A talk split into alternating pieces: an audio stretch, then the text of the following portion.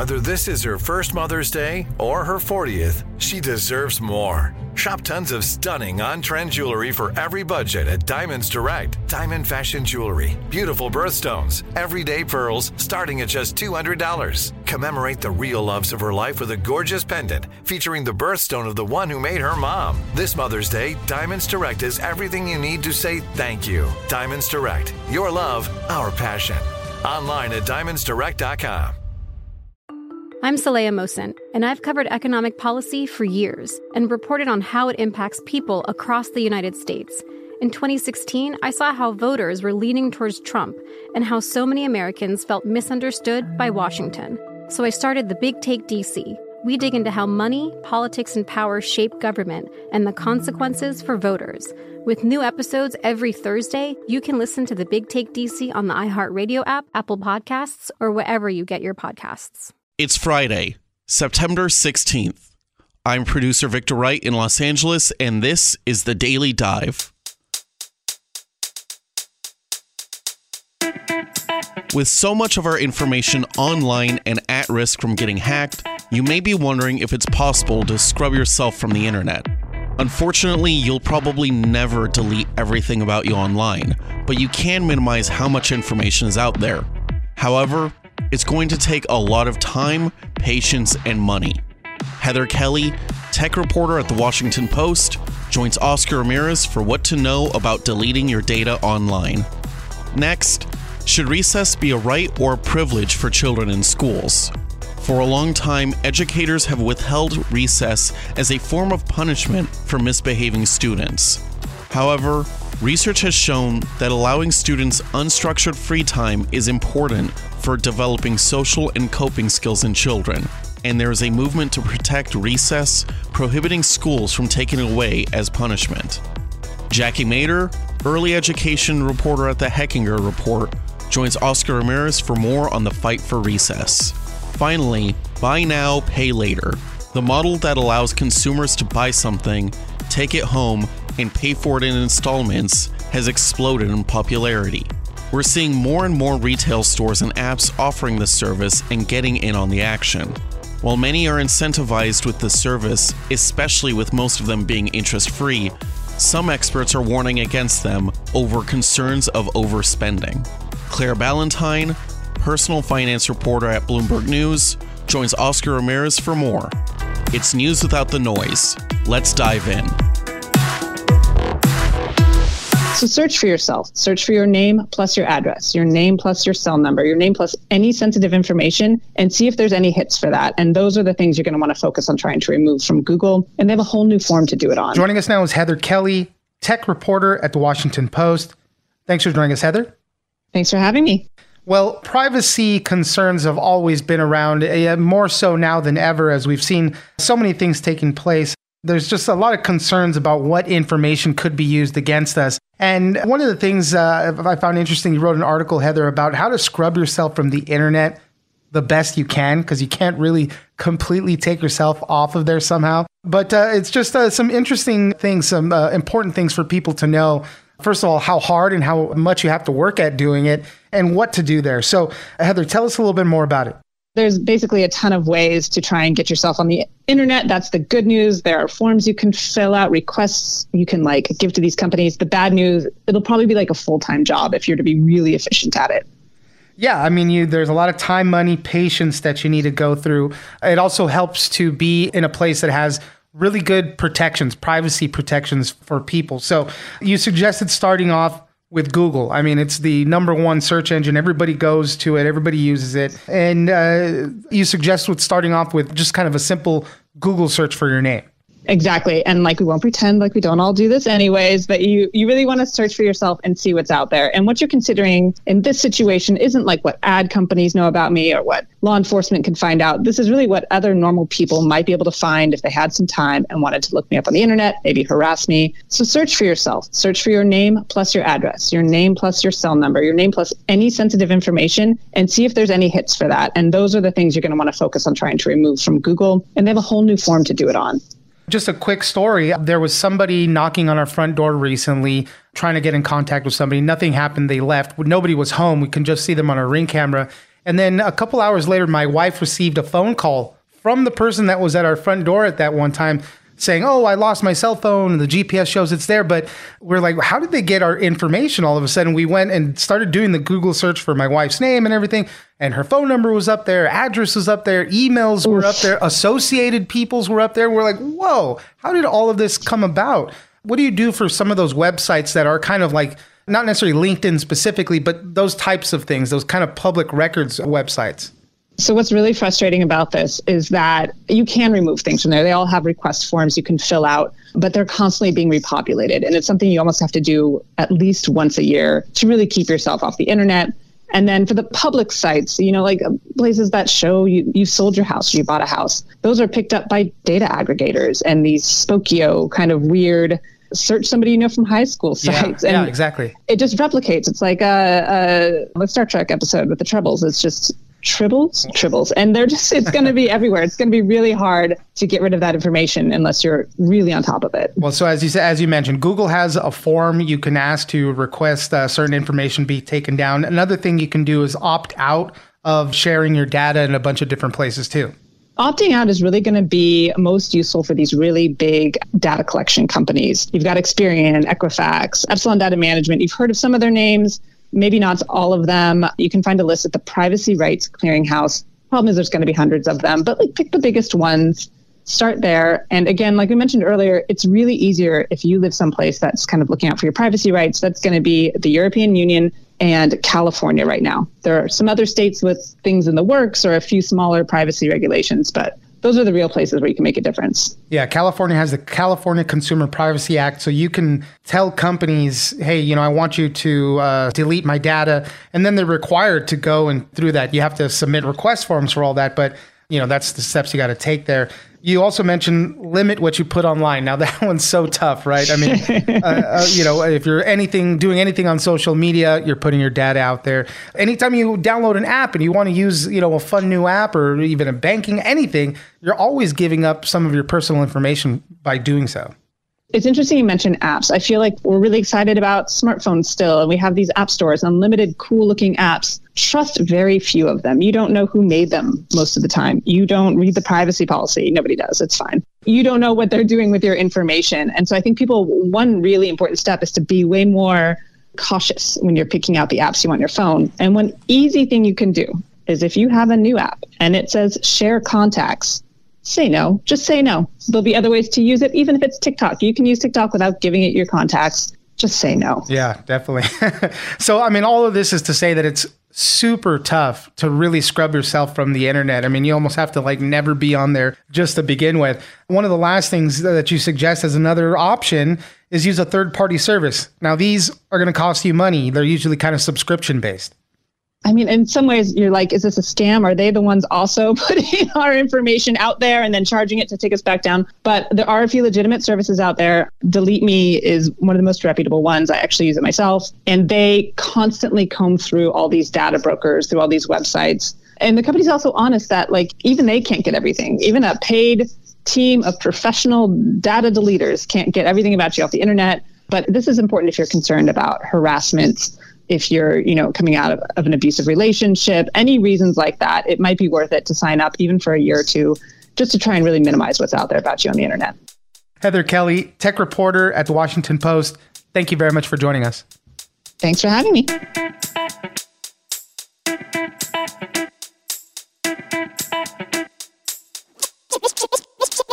Child may not be able to track. I didn't get my parent to sign this form, and now I'm sitting out at recess. So it's just not the most appropriate punishment, is what child development experts are now saying, even though it is common and it has been common for a long time. Joining us now is Jackie Mader, early education reporter at the Hechinger Report. Thanks for joining us, Jackie. Thank you for having me. Well, let's talk about recess for kids. Right now, uh, you know, in a lot of schools uh, across the country, really, withholding recess or, or making uh, students do other things during their recess time is being used as a punishment tool. You know, if kids are misbehaving, they're missing school or something like that, well, the consequence is you don't get to go to recess, you don't get to play, or you got to walk laps. It seems like uh, a lot of places are doing this. But there's a, a movement in a lot of a number of states to try to pass laws to protect recess. You know, a lot of researchers say that this is a, a very uh, a critical element for kids for good development and whatnot. So the conversation all over the place is should recess be a right or a privilege when it comes to these students? So Jackie, tell us a little bit more about this. Yeah, um, so this is a really common punishment. It's been happening for a long time in schools. When I was interviewing experts, a lot of them said, "Oh, I remember this happening when I was a kid." Yeah, same here. Um, so yeah, we all we all have those stories. We remember it happening. But there's been a growing understanding of both the importance of recess and the benefits that come with that, an understanding of the importance of free play, especially for really young children, and at a time when, you know, they're sitting in schools learning more academics than ever before. And so this time is really important. And then at the same time, pediatricians and child development experts, they're starting to say this isn't the most appropriate punishment. There are other punishments that may be more effective, but going a route that can be more more punitive or even stigmatize a child and doesn't really follow a natural consequence, right? Like a child may not be able to track, I didn't get my parent to sign this form and now I'm sitting out at recess. So it's just not the most appropriate punishment, is what child development experts are now saying, even though it is common and it has been common for a long time on the teacher side of things, I mean, how do they feel? What do they do? What are some recommendations for other things when, you know, they're at their limits a lot of times too? They don't know how to discipline the kids. It's true. I mean, teachers need ways to manage their classrooms. They need to be able to enforce the rules. Kids need to learn. You know, you do have to follow rules in school. We're trying to keep everyone safe and we're trying to learn. Part of the problem that, you know, teachers talk to me about and schools and administrators talked about is there often aren't enough supports for teachers. So if a teacher has a really challenging behavior from a child in their classroom, you know, a lot of schools don't have social workers or counselors to come in and say, hey, we're going to get to the root cause of this issue. You know, for some kids, I talk to plenty of families whose kids have disabilities. So they need more support and maybe, you know, punishing a kid because of a behavior that may be due to their disability isn't the right way to go. These parents say, Instead, they need more support, maybe from the special education team, but we know teachers are lacking. So there's definitely, it's a hard time for teachers. And I know a lot of teachers are leaving the field, and many say, I mean, surveys have come out to say classroom management is one of the main reasons why teachers leave. So, you know, two things can be true. Teachers need more support, kids need more support, and we can, you know, come up with some more effective and what experts say are developmentally appropriate punishments. And to your question, yeah. some of those punishments may be I mean, I talked to a pediatrician who said in general, stigmatizing adults is inappropriate. So we don't want to do that for kids, especially really young kids. Something like explaining why we have these rules so kids understand why it's important, offering positive reinforcement. So maybe even offering an extra recess, right? And kids can work toward earning that. So they're not losing the one recess they have, they're working toward a reward. And I talked to a classroom management expert at a teacher training program who said, you know, they really teach their teachers to work on this kind of positive reinforcement instead of negative reinforcement system with their students. So there are alternatives. The problem is, do teachers have the time, you know, even the knowledge? They may not know some of these yeah. routes and the support to roll out different methods in their classroom. So the movement now, right?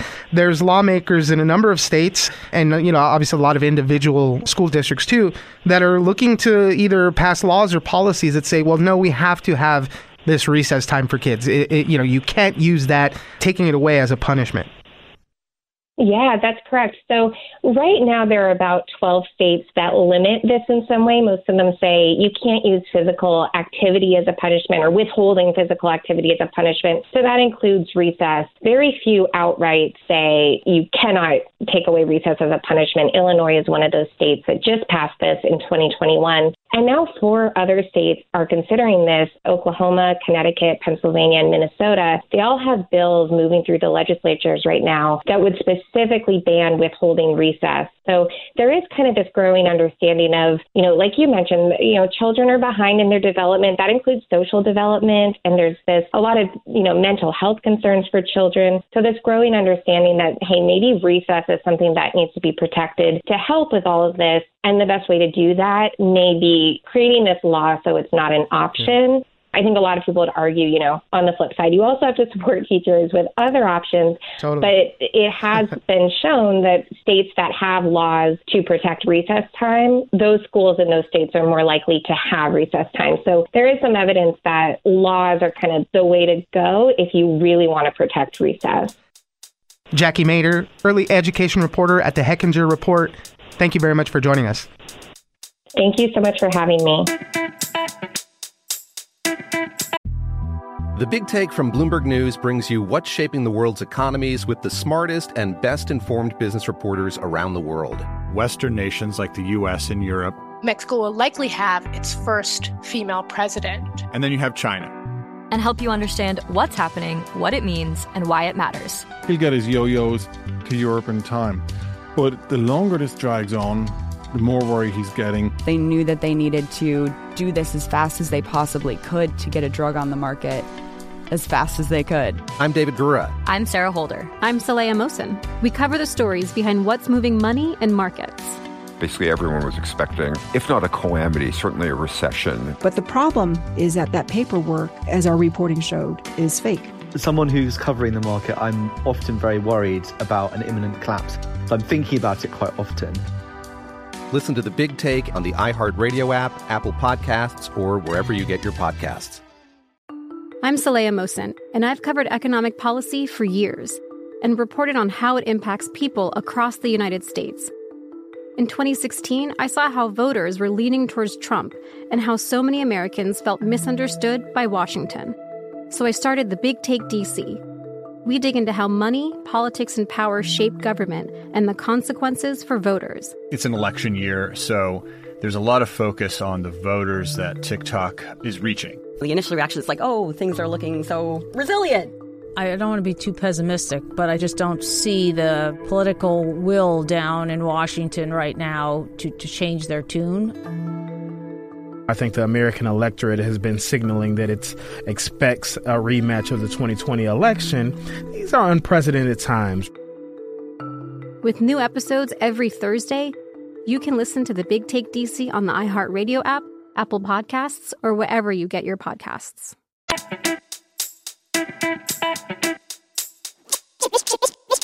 Apple Pay Later lets you split the cost of an Apple Pay purchase into four equal payments spread over six weeks with zero interest and no fees of any kind. You can now get that espresso machine you've wanted and pay for it over time with no additional cost. Joining us now is Claire Ballentine, personal finance reporter at Bloomberg News. Thanks for joining us, Claire. Thanks for having me. All right, well, let's talk about buy now, pay later. It's basically the new layaway. It's been around for some time. You probably start hearing about it a little bit more during the holidays, as a bunch of places, uh, Target, Walmart, a lot of retailers are starting to offer this. But increasingly now, we've got apps that are involved in this, so you can do this year round.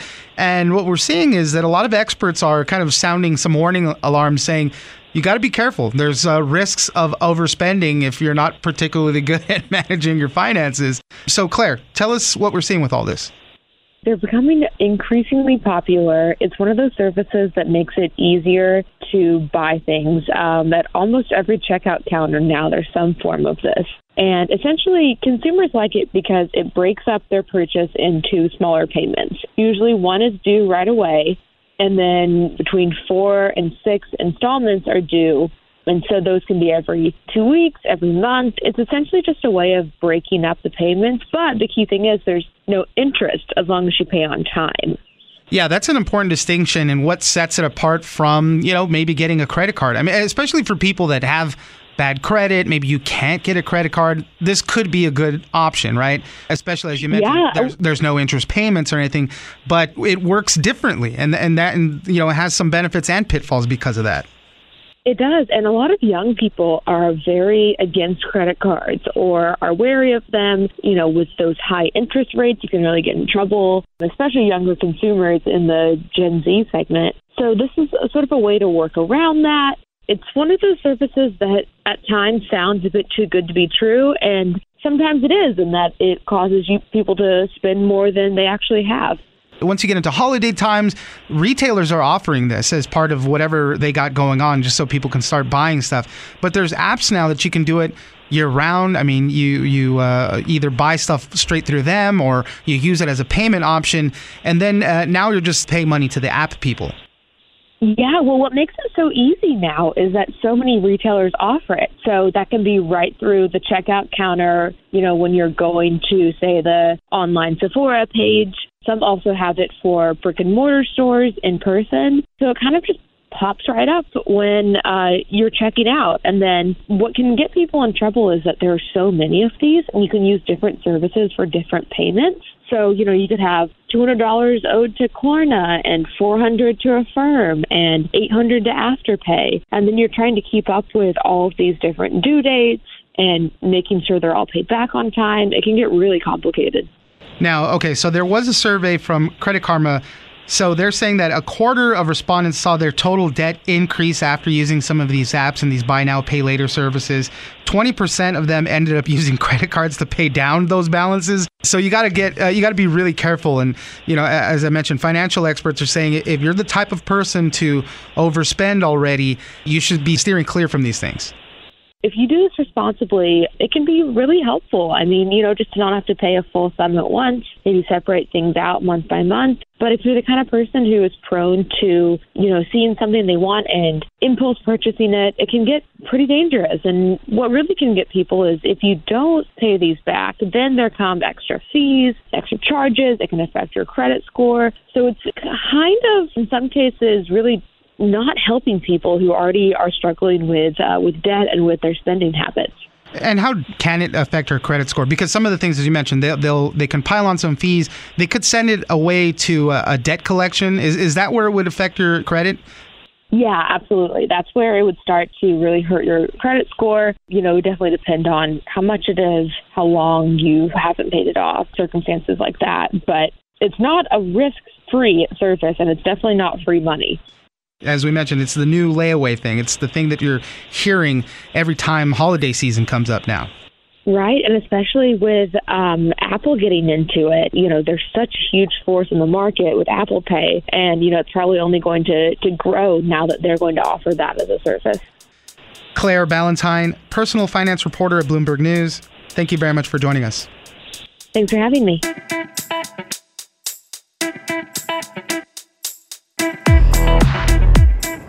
All right, that's it for today. Join us on social media at Daily Dive Pod on both Twitter and Instagram. Leave us a comment, give us a rating, and tell us the stories you are interested in. Follow us on iHeartRadio or subscribe wherever you get your podcasts. This episode of The Daily Dive was produced by yours truly, Victor Wright, engineered by Tony Sorrentino, and hosted by Oscar Ramirez. I'm producer Victor Wright, and this was your Daily Dive. The Big Take from Bloomberg News brings you what's shaping the world's economies with the smartest and best informed business reporters around the world. We cover the stories behind what's moving money and markets and help you understand what's happening, what it means, and why it matters every afternoon. I'm Sarah Holder. I'm Saleha Mohsin. And I'm David Gura. Listen to The Big Take on the iHeartRadio app, Apple Podcasts, or wherever you get your podcasts. I'm Saleha Mohsin, and I've covered economic policy for years and reported on how it impacts people across the United States. In 2016, I saw how voters were leaning towards Trump and how so many Americans felt misunderstood by Washington. So I started the Big Take DC. We dig into how money, politics, and power shape government and the consequences for voters. With new episodes every Thursday, you can listen to the Big Take DC on the iHeartRadio app, Apple Podcasts, or wherever you get your podcasts.